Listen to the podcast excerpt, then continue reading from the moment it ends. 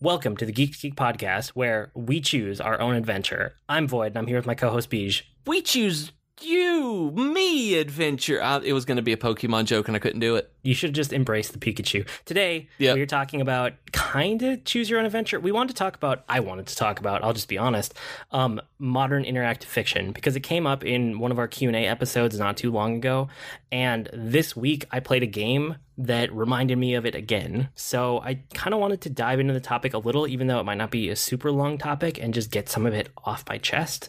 And when I talk about modern interactive fiction, it's kind of an expansion to modern day, like, choose your own adventure. But there's a lot of other things that it can be, too. Like, if you guys have ever heard of what people derogatively call, like, walking sims, you know, or so games like... I love that term. That is one of my favorite video game terms that I've heard in the last few years, is a walking simulator. Yeah, but games like Gone Home or Firewatch or like the Stanley Parable, those all fall into walking simulators. And I love some of those games. I think they're fantastic. So this week I played a game that was called Subsurface Circular. And did I tell you about it at all? No, you didn't. I just got the message from you saying, this was so good, I played this, can we change the topic this week because I need to talk about this? And, like, I didn't even know what game it was. I just waited until to see how everything tied together. Like, I, I don't even know if I would recommend this to everyone. It's not life-changing, but it was just a game that I played and I really enjoyed over the weekend. So it's a game where you are a robot and you're on basically like a subway, um, and your entire existence is that you are only allowed to be on this subway train that is like a circular track that goes around, and just it only transports robots. It only transports other robots like you. And it's it's like futuristic, you know, humanoid type of robots, but you're definitely robots. You're not androids. Um, okay. And the everything that you do in this game, you're a detective. You're a detective robot. So you have, like, I forgot to mention how you're a detective robot. That's important. Um, that is important. Because the whole game is you trying to solve a case that you take yourself, because you start hearing other robots, like, talking about disappearances or, like, weird things going on, and human, human like, anti-robot sentiment, like, rising up. And the thing is, the whole game is told through you sitting in the exact same spot on this train and other robots getting on and off the train. And then you do, like, communication links to them, which is basically just, like, chatting with them, um, and finding out things about the surface world and what else is going on out there. And It it does a fantastic job of setting the scene, letting you know what's going on in the setting, and walking you through the whole story when your character never moves anything except their head, basically. That's that's so weird. It it is, but it's good. Like, it was a really good game. It, it's mostly done through clicking on um, different robots that come in and choosing different dialogue options. There are some puzzles that you have to figure out, like how to get information out of the right people at the right time. It has some things like keywords, you know, how some R P Gs and stuff in the yep. past have had, like, you know, here's your keyword bank that you can use to prompt other people to answer yeah. things. It has that. So you kind of solve sub mysteries by, like, putting keywords forward. And then when you figure it out enough, that one goes away and maybe you'll gain a new keyword. Um, I don't know. It, it probably took me, I actually looked at my Steam playtime. It was like ninety minutes.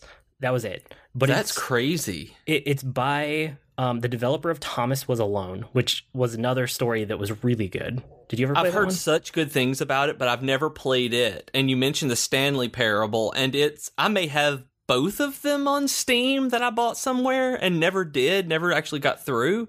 But yeah, I've heard of both of them and heard wonderful things about both of them in terms of story and atmosphere, and just haven't done it because I love games like that, like Firewatch being a walking simulator. Love games that have that kind of immersive story. Yeah, and Thomas Was Alone is an interesting game that's also kind of minimalist in a totally different way. That's one where you are a square and then you control other rectangles and other squares and stuff, and all of them are given names and personalities, but in the end it's a very simple platformer. Um, and the whole story is told through, like, voiceovers about the squares. It's weird, but I like that game a lot too. So that's weird too. Yeah, that de- developer decided he was going to make a game that was smaller scale and a short game on purpose and not charge a lot of money for it and see how it went. So it just launched. He didn't announce this game ahead of time. There was no marketing campaign for it, no buzz about it at all. It was literally the dev, the dev came out, and I saw it on Twitter. He was like, hey, does anyone remember this survey that I gave like a year ago that said, is anyone interested in smaller games? It might have even been six months ago. I think he put the game together pretty quick. He's like, well, I did that. Here it is. It's on Steam right now. You can get it for five dollars, and it will only take you a couple hours to play. And huh. that was appealing to me. Yeah, that's really appealing, actually, where I know we've talked a lot about how I don't like paying for things that aren't worth the money in terms of time investment. But when it's something like Firewatch, we've also talked about uh, where, yes, there there is that cost. And yes, it's very short, but the it was so wonderful of an experience that this may be like that for me. I may need to pick this up, because the idea of cyberpunk detective robots on a train who never move, it's like that kind of has me intrigued on this. Yeah, it was it was good. I mean, it was totally worth the five dollars. It was, like I said, it took me about ninety minutes. Um, of that, I, I do read pretty quick. I'm guessing most people's playtime will probably be like two to three hours-ish, somewhere in that range. But not much more than that. I, the only time I really had to like stop and pause is there was one logic puzzle in there that I literally had to go pick up a piece of like paper. I picked up a notebook and a pen, and I logicked some stuff out really mm. quick. Um, But it, it wasn't hard. There's a way, there's a mode that you can click on that it's like, do you want the robot to like do the logic for you? So you didn't have to do that, but I wanted to because I was pretty invested at that point. And I mean, like, is this kind of like old point and click adventures with those kind of puzzles where you don't move? And I mean, you said you had the command bank. What I'm picturing here, because I haven't seen this at all, I don't know what it looks like, but just from what you're we were saying, I'm imagining a mix between point and click adventure games and text adventure games like Zork, where it's like touch ro- not touch robot because that's dirty, where it's Uh, interrogate, ask, or all of this, and then you're like interrogate seat, interrogate robot, interrogate no, girlfriend. It's it's not like where you get an item and then you try to rub it on everything because you're out of ideas. Like it's yeah, exactly. yeah, it's not that kind of game at all. It's much more text driven. Um, there's choices. There's a little bit of you know, got, got to jump back and forth between a couple conversations to like get this information that will help you with this other information. Um. But for the most part, it's just a narrative game. You know, it's okay. closer to something like Firewatch than it is to a text-based, like what you're talking about. I just I just have to play this. That sounds really interesting. And I think, is it on phone? Is it on iOS and Android, or is it just on Steam right now? No, it's just on Steam right now. And okay. I don't know if it's coming out to anything else. But like I said, it's... I mean, it was on sale when I bought it because it had just released. It was like four dollars and some cents. Mm-hmm. So, I mean, if if it went up to full price since I've played it and we recorded this, it's only five dollars. I think that I might have that in my Steam wallet right now anyway. Yeah, and you could Google it right now or go on Steam and look it up just to kind of see the aesthetic of it. I, I really liked it. So I wanted to talk about, like, these kind of games I find myself more and more drawn to, and I'm not sure why. Maybe it's just because they're so narrative focused, and narrative is one of the things that like draws me into games a lot of the time. But I've talked about other games I played, like um, some of the Choice of Games L L C ones. So like Heroes Rise Trilogy. I know I mentioned that yeah. in the up- other episode. Did you ever try that one? No, I have it on my iTunes wish list of that I will eventually go and grab because I see it every once in a while. And I'm like, oh, yeah, I need to do that. The main reason that I haven't, and I know it's silly, and being being a former English teacher and being a writer, it's odd that I say this. I have to read too much, that it feels like whenever I do something like that, when it has that much reading, I want to sit down and invest in it, you know, like kind of like an R P G. And with that kind of, of choose your own adventure game, with the that like you were mentioning about Pyre the other week, about having these long interactive fiction passages, that sounds like something that I don't really want to do past just kind of in passing. And that's how I play a lot of mobile games, and so that's why I haven't actually gotten into the Heroes Rise ones, is because when I'm reading on my phone, it tends to be one of the books I'm reading. Yeah, that makes sense. I mean, you could pick it up on Steam. That trilogy's on Steam also. Is it? Okay, yeah. I didn't know that. I thought it was just mobile phones. No, it's on it's on Steam and mobile, and maybe, I don't know what else, but those two for sure. And But I mean, I, I just wanted to bring it up because it's like, in thinking about it after playing this game, I realized that that's kind of one of the extremes of this modern interactive fiction, is that, like, Choice of Games, it's very much a direct lineage from Choose Your Own Adventure to that. And then there's the other end of things that's like Firewatch, you know? Yeah. Where it it is still... It's just like a narrative. Like, there's not a ton of gameplay there, but it feels much more engaging. It feels like there's more gameplay. It feels like there's more freedom, and, like, the first person roaming makes a big difference. Um, and then there's games in between that are like the Telltale games. You know, like, I played the tel- the Telltale Game of Thrones. I played Walking Dead Season one and thought it was fantastic. Um, I played the first season of the Batman Telltale game and really liked it. Tales from the Borderlands made me laugh a lot, that Telltale game. So I guess I'm just kind of wondering, like, I'm realizing that I like all of these games, and they are connected in ways that I just hadn't put together in my head until this week. Where are you landing on these? I have played roughly twenty minutes, maybe half an hour of Telltale games total. That I've played part of the Jurassic Park one, which is a super, super, super, super early one.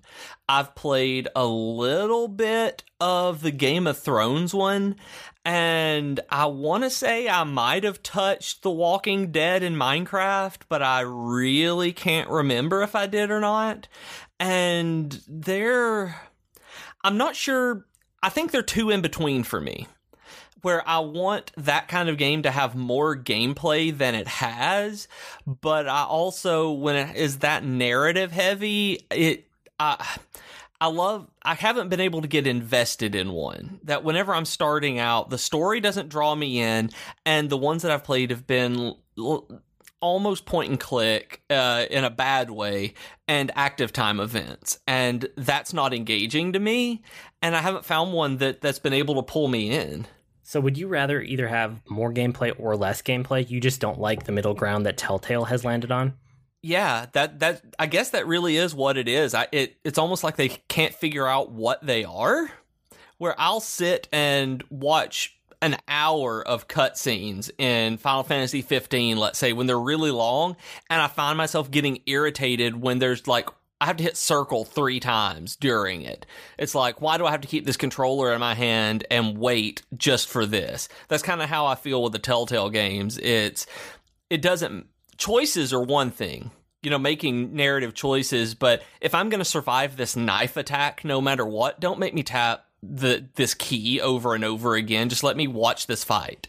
Yeah, I can see that. I mean, Firewatch is probably the more gameplay end of it, and like something like one of the Choice of Games right. runs is more of the other side where it's just straight up narrative, not like gameplay outside of choosing inside of an adventure. Yeah, but I, I mean... Do you have any other thoughts about, like, I, I don't know, I just, I like it as a trend that there's more of these games, and it feels like we had a while in there where there was nothing in this, like, purely narrative-driven area of gaming. It feels like it went away for a long time, and now there's this resurgence, and it's new developers, it's a new generation of developers taking it on, so we're getting different takes on it, and I, I find myself really drawn to it. And that was actually what I was going to say. My my idea is, well, not necessarily my idea, but my my thoughts on it are, it's great that they tend to be indie games. That they're that they're not necessarily easy to put out, but it doesn't take a triple A budget like Mass Effect to tell this kind of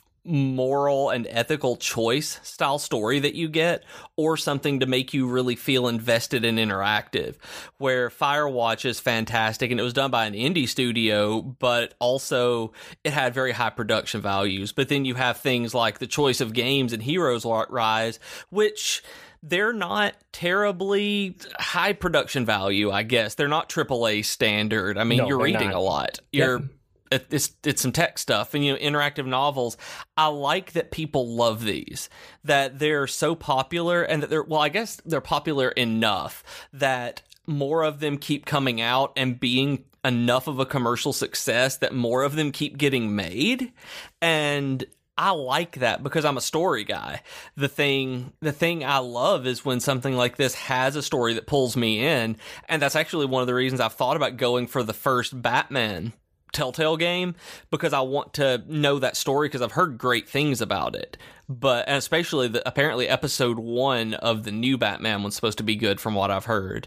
And I like the episodic release of the Telltale games. I think that's a great way to do this because I love serial fiction. I love anything that goes along like that, that, that you keep up with and, and over time get this investment in it. So I love the idea of these games, but I've never sat down to have an extended investment, and maybe I'm thinking about them wrong because, y- you know, Subsurface Circular was an hour and a half to three hours probably, and Firewatch took me six hours and I made a sandwich in the middle of it.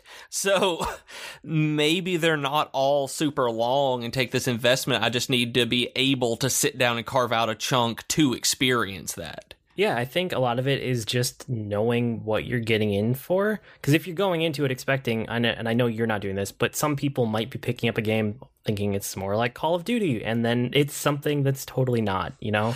Right, yeah. And if you're expecting Call of Duty with Firewatch, if you're expecting a first-person action game set in uh, set in the wilderness, you're going to be sorely disappointed with that. Yeah, but if you want a story, if you want an interactive story, that's where these games sit, and I right. I like them a lot. So thanks. I know it was a quick topic this week, but I wanted to cover it anyway because it was just kind of like percolating around in my brain. And if you guys have any suggestions for me, send them my way. You know how to get a hold of me by now, hopefully.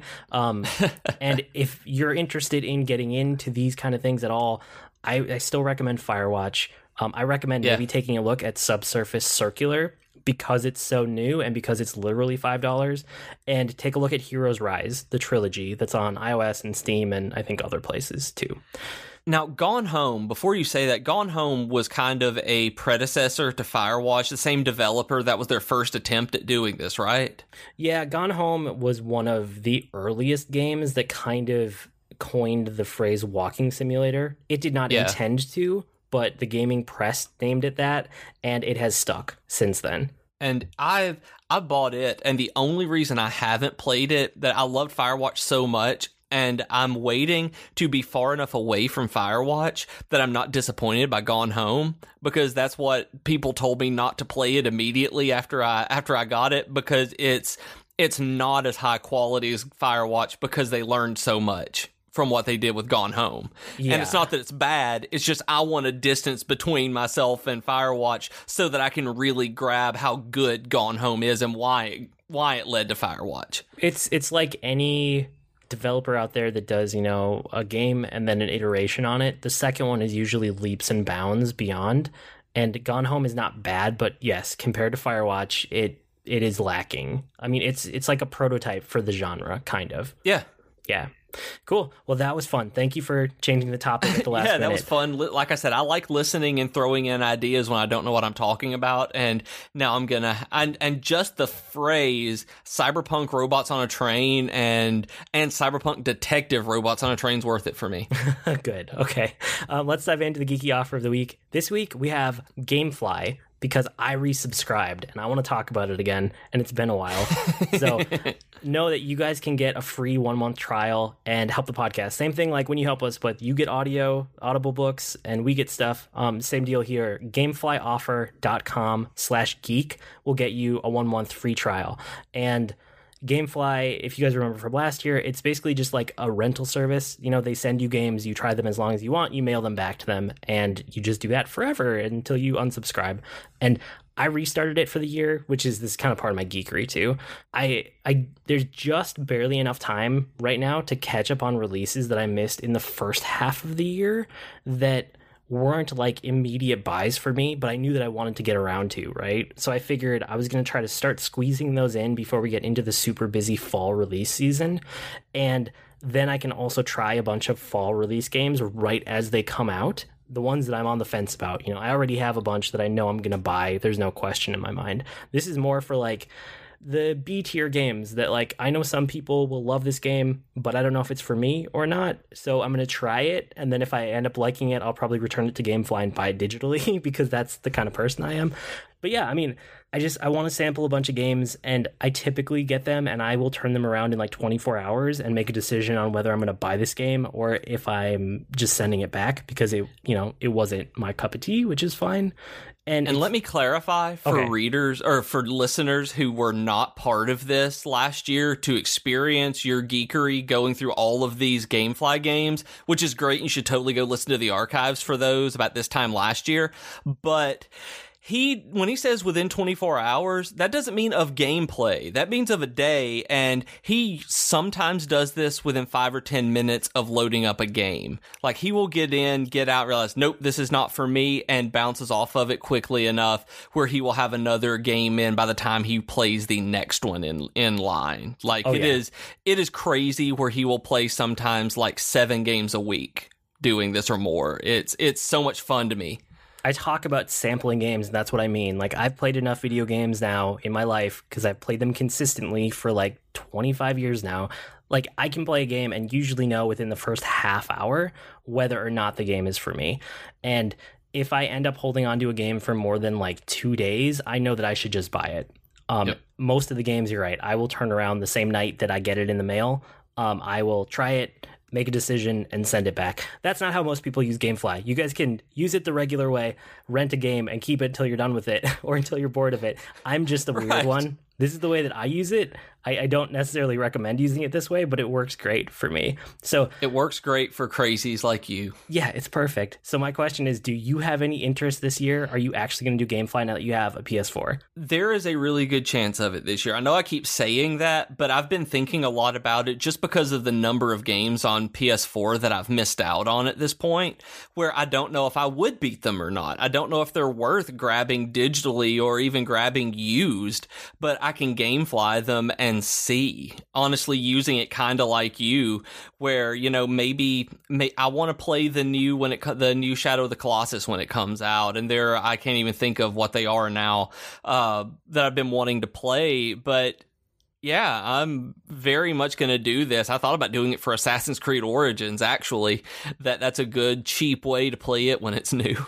Yeah, totally. So I promise next time we promo this one, it won't be as long, but this was like legitimately part of my weekly geekery anyway, because I just resubscribed this week, which is what got it on my mind.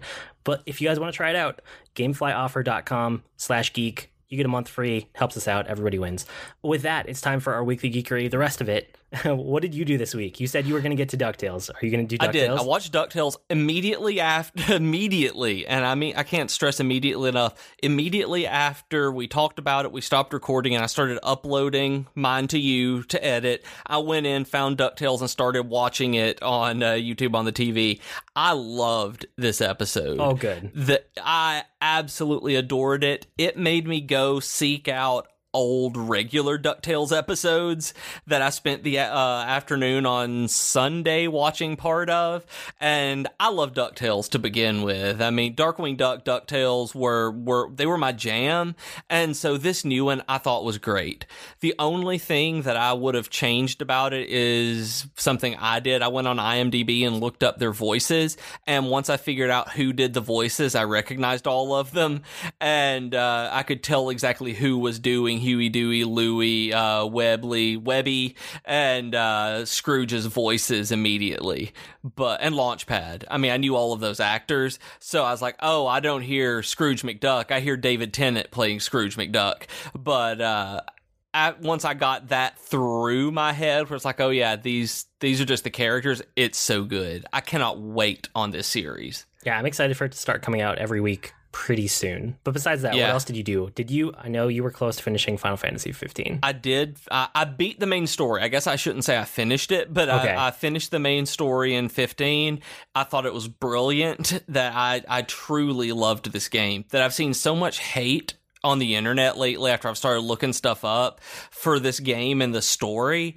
And I can see where a lot of it comes from in terms of narratology, in terms of how it, how they portray the narrative. Like, there's not a very meaty story in there, that there's not a huge A to A to C story where you have to tra- like traverse that, that arc. but the characters and the characterization and the individual character arcs are some of the best in the series to me.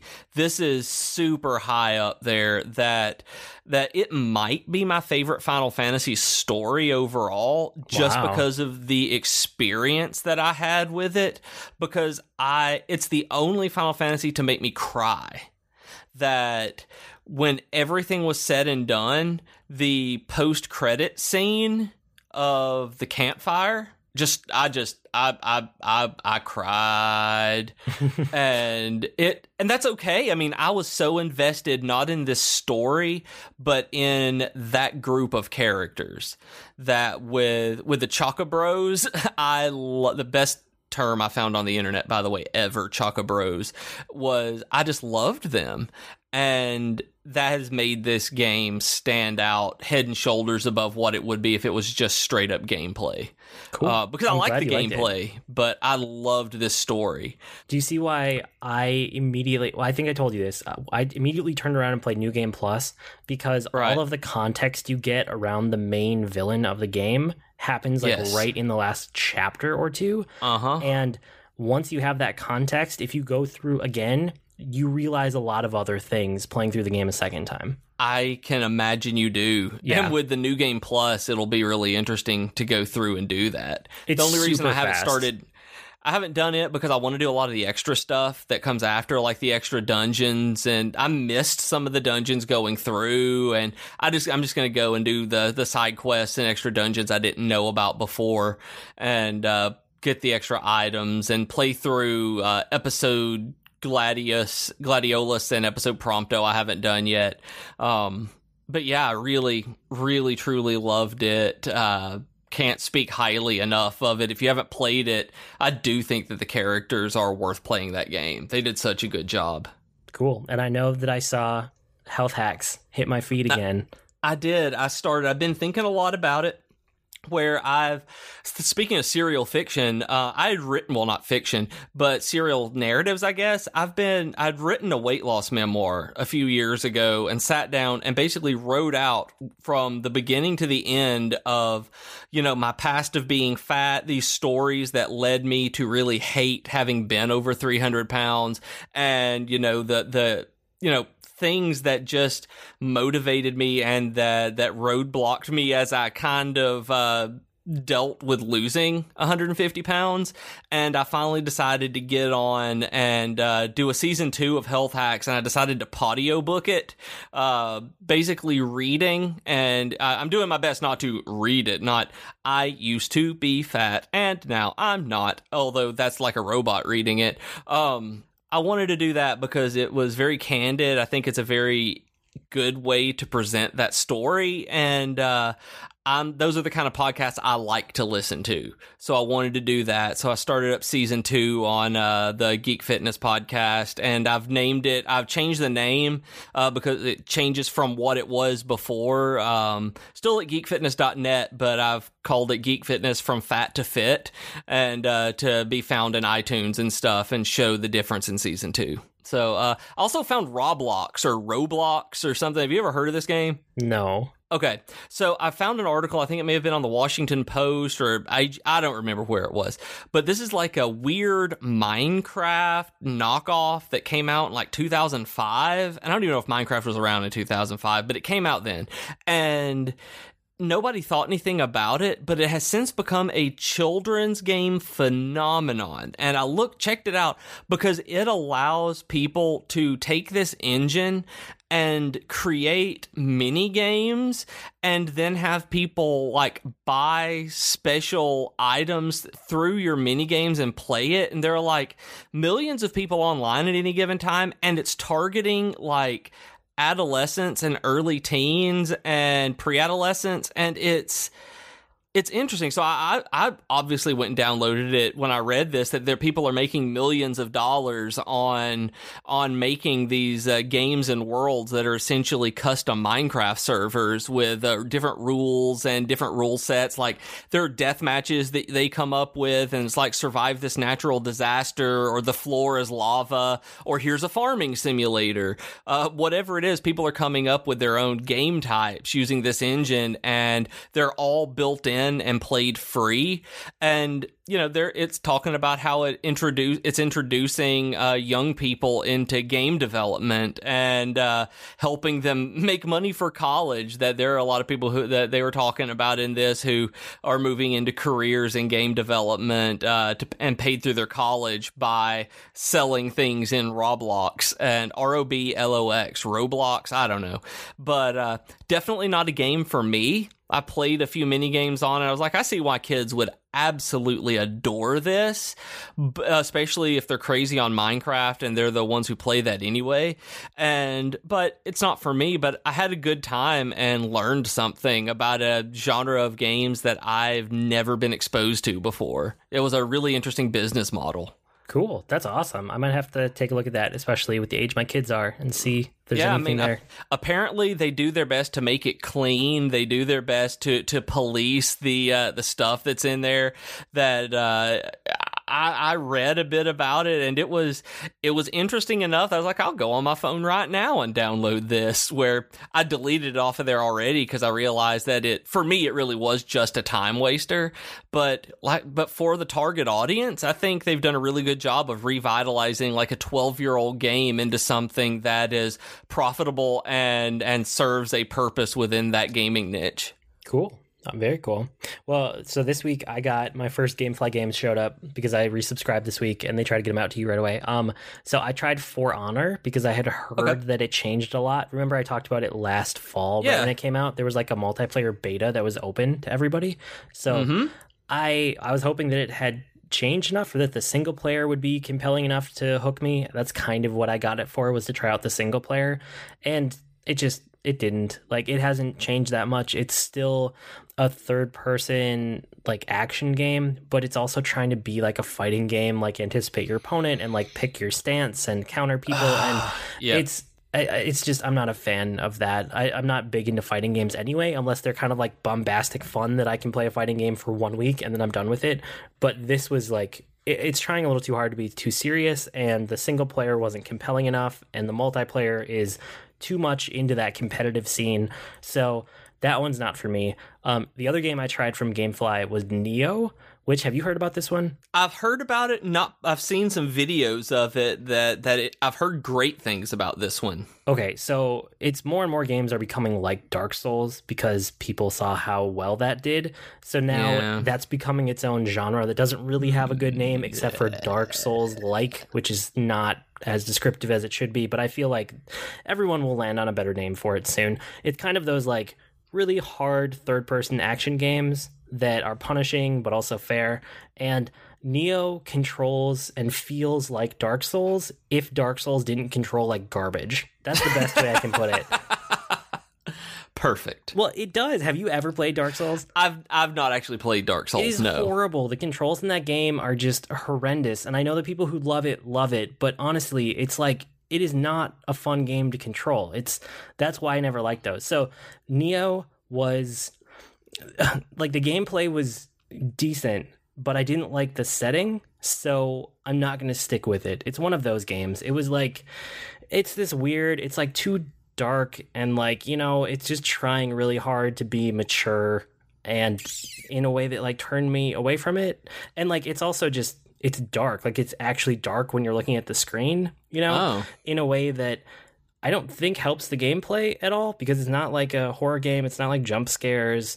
It's just dark. I would rather have it be more interesting.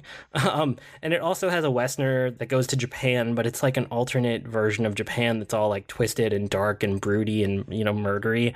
Um, so I didn't, I didn't stick with that one either. But I could see, if you like Dark Souls, or if you feel like me, that Dark Souls has a good concept, but doesn't control well, Nioh is a game that's worth looking at for sure. Right. Okay. Yeah. And those kind of games, that punishing but fair is not the kind of game. That's the reason I've avoided Dark Souls, is because I've gotten to the point in my gaming career I don't want punishing. And Dark Souls, I think, is going to be way too punishing for me. I like a challenge, but I don't want to scream at the T V because I know that I'll scream at the T V, and I'm certain that I will take to murdering if I play Dark Souls. Yeah, and like Nioh, it was purely the setting that pushed me away from it. I actually liked uh, the gameplay and the controls a lot. If it had been a setting that I was more interested in, or that looked more lively and wasn't just dark like all the time, um, I probably would have stuck with it. So, did you check it out and see if they uh, if they ever open it up and do any different as you go further into the game? Because I uh, know that sometimes yeah. you've powered through earlier parts to get to better laters. No, I looked at it. It looks like pretty consistently the game ah. I played. I mean, I did play a few hours of it. Like I, I gave it a good sample before I sent that one back. Um, I also played Kingdoms and Castles this week, which is one I picked up for cheap on Steam. It's a very chill city builder, but it's like too chill. Like there's not not quite enough there to really. There's not enough meat on the bones of the game. It's interesting if you want to just like sit back and have like a no stress, very easy city builder and just build up a city of little stylized characters. You can do that, but I, I think I need a little more challenge, a little bit more direction, a little more goal orientation in my games. So that was one that was kind of, uh, but those were, okay, so those were the three games I sampled that I didn't like hook onto this week. I did play two really good games this week. There is a Sonic game that just came out, and it is the first good Sonic game since I was a kid. Like I've... I was never a huge Sonic fanboy. I was more onto the like Nintendo side of things, but I remember really liking original Sonic and Sonic two and Sonic and Knuckles. And then what about every... Sonic three? Sonic three was awesome too. I don't know if I played it much. I think I maybe played it a little bit and it was fine, but I don't have any strong memories of it one way or another. Tails could fly. Oh, okay. I did play that one then. I, ah, I mean, it, Sonic and Knuckles attached onto Sonic three. I mean, they had the two cartridges that uh, that you slid into each other and oh, then put it in your Genesis. I Sonic and Knuckles that. was the add-on. Yeah, but uh, no, Sonic I did have three. All of those then. Okay, okay, good. I was about to say, because the whole thing about Sonic three is that Tails could fly, and that changed everything. Okay, I must have lumped Sonic two and three together in my mind. So okay. Just ever Sonic since those three games, and Sonic, th- Sonic and Knuckles lumped together. Yeah, ever since those games, Sonic has basically been trash, and I yeah. like you can tell me if you disagree, but you're wrong. And it no, no, the, your Sonic Adventure was fun because I got it on day one of the Dreamcast.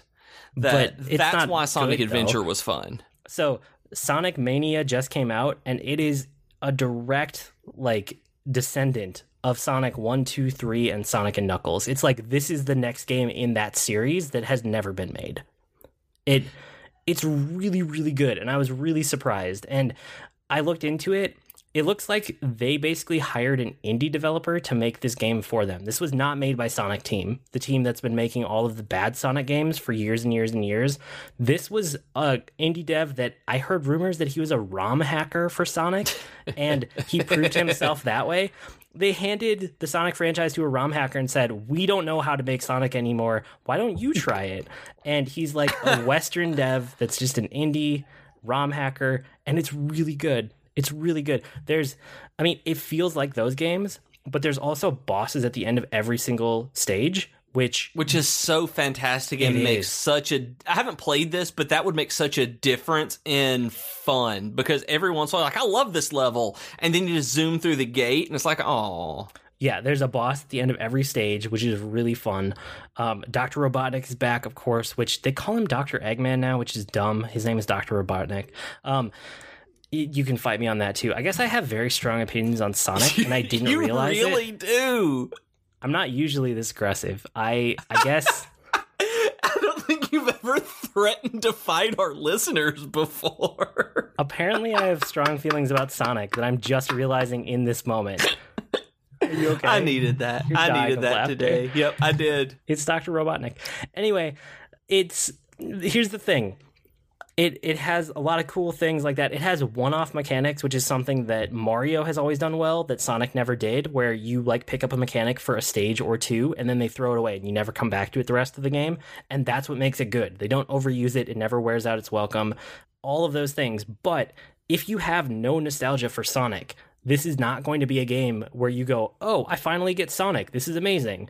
Don't like if you have never played a Sonic game before, you're probably not going to like this. I'm just going to be honest.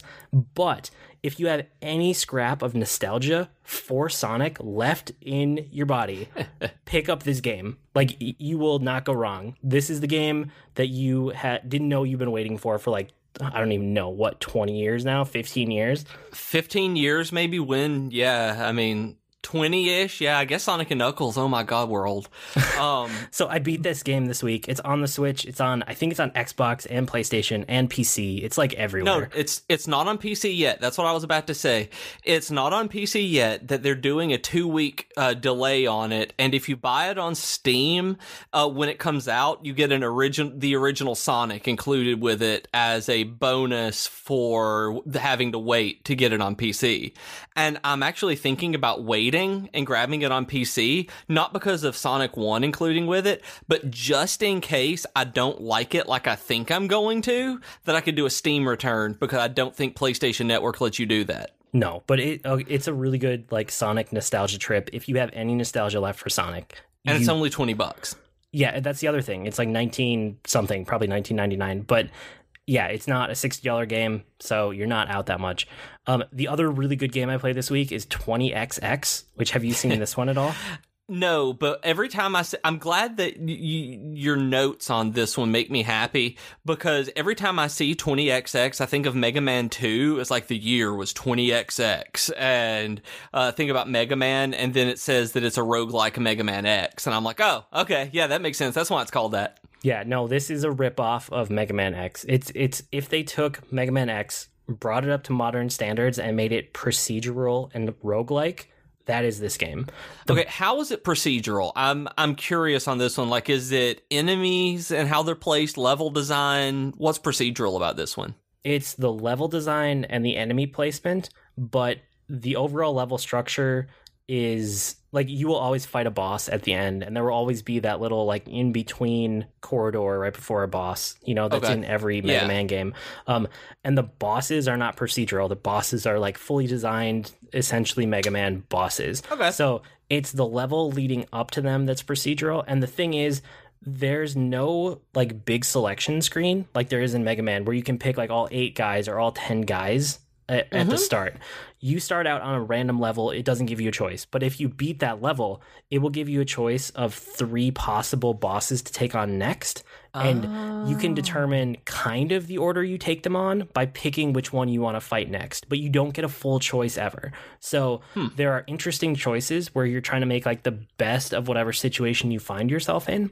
And then the other thing with the proceduralness is that it cranks up the difficulty on each level every time you finish one. So oh. if, if you know that you have trouble on this specific level, you want to tackle that one earlier before this proceduralness ramps it up to be extremely hard. Do you know what I mean? Wow. Yeah, I do. That sounds awesome. It's really cool. And it's so the main character controls exactly like X from the Mega Man X series. And then there's another one that you can switch to that controls exactly like Zero. So if you play huh. any of the later Mega Man games where you could be Zero, the guy with the sword that slashes, you can basically be Zero. I think they're called like Ninja and Edge or something. I don't know. They're very generic names. They're It, it's a game that is obviously ripping off Mega Man X, but they do everything they can to pick generic enough names for things that they're not going to get sued. Holy cow, this looks awesome. It is. Like, I'm watching a video as you talked about this that I had to look it up immediately. This game looks like what Mighty Number nine should have been. Yes, that's a really and, good way to put it. And it it really does look like Mega Man. It it it looks like like like... It looks like X, you're right, but it also looks slightly more modern, stylized, cartoony. Yeah, it but is. The, but it looks super fast. The gameplay looks like mega ultra fast.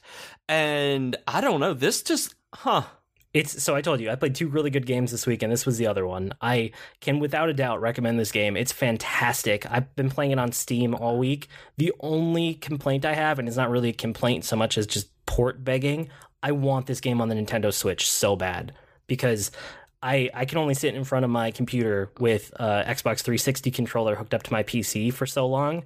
If I had this on Switch, I would be playing it probably twice as much as I already am. And I'm putting a lot of time into this game as is. Man, like I'm, it's eleven ninety-nine right now. That's the other um, thing. Yeah, it's not, it's again, not. Super, it's twenty percent off. It's only fifteen dollars normally. This is awesome. I'm yeah. buying this right now. Buy it. Yeah, don't buy it if you don't have a controller for your P C. This would not be a fun game to play on mouse oh, yeah, and keyboard. I no, I know you do. I'm just letting listeners okay, know. Okay, okay, okay.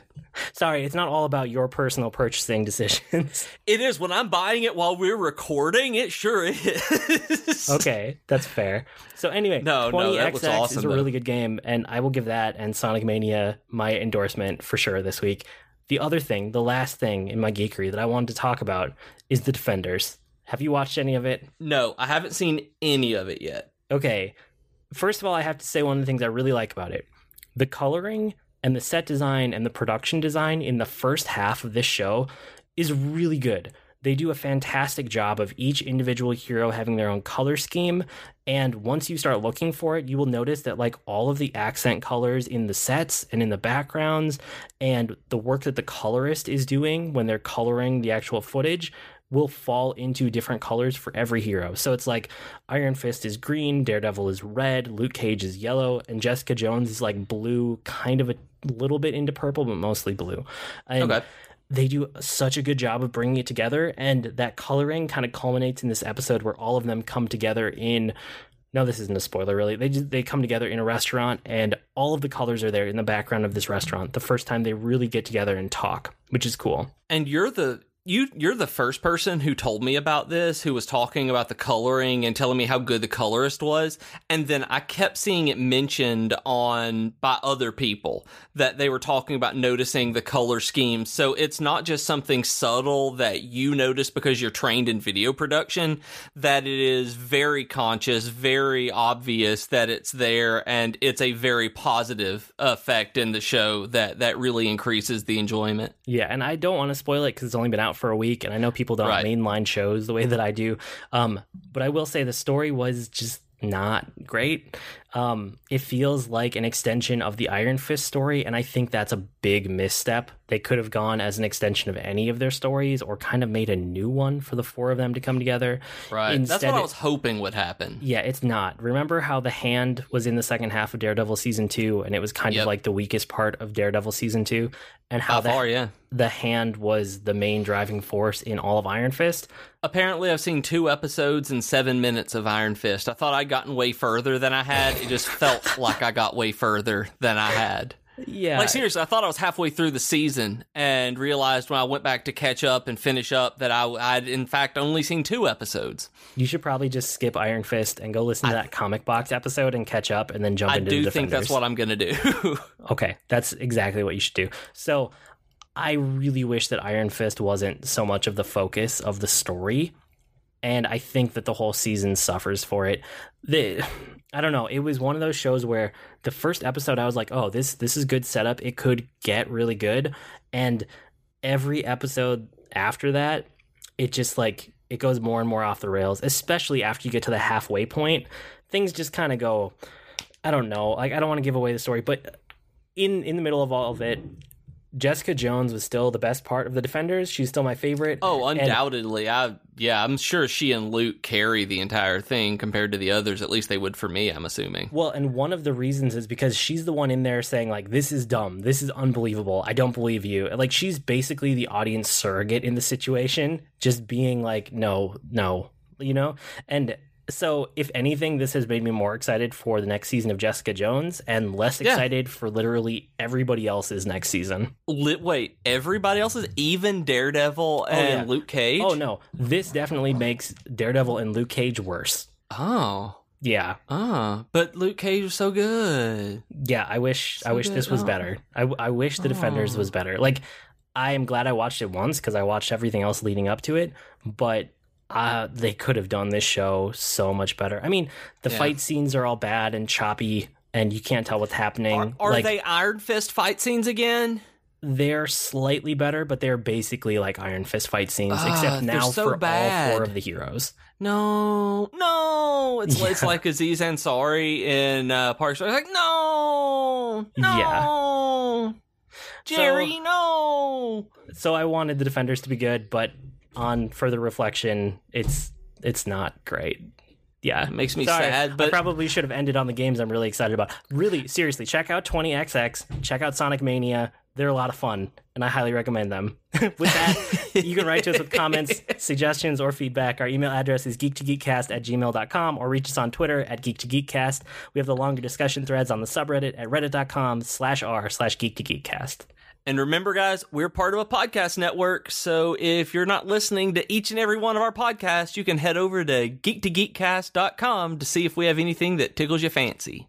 I blog at a green mushroom dot com, and you can find me at G R N Mushroom. That's Green Mushroom without the E's on Twitter. And I'm on Twitter as at Professor Beej. That's Beej with two E's. And I am back to blogging and podcasting at geek fitness dot net. We've been Void and Beej with your Geek to Geek podcast. That'll do it for this week. See you next week, geeks. Tuesday night. Bye.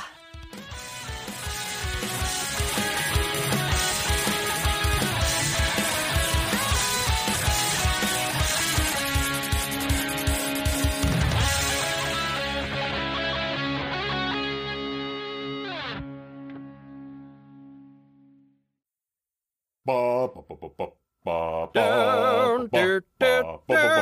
ba ba ba ba comics. Hey everyone, this is Rob, your friendly neighborhood comic geek, and this is Liam, the the languishing, lascivious Liam of Langley. Wow, that was extremely illiterate of you. Well, I try. We are the hosts of the Comic Box, part of the Geek to Geek podcast network. So join us. Bop bop. Oh yeah.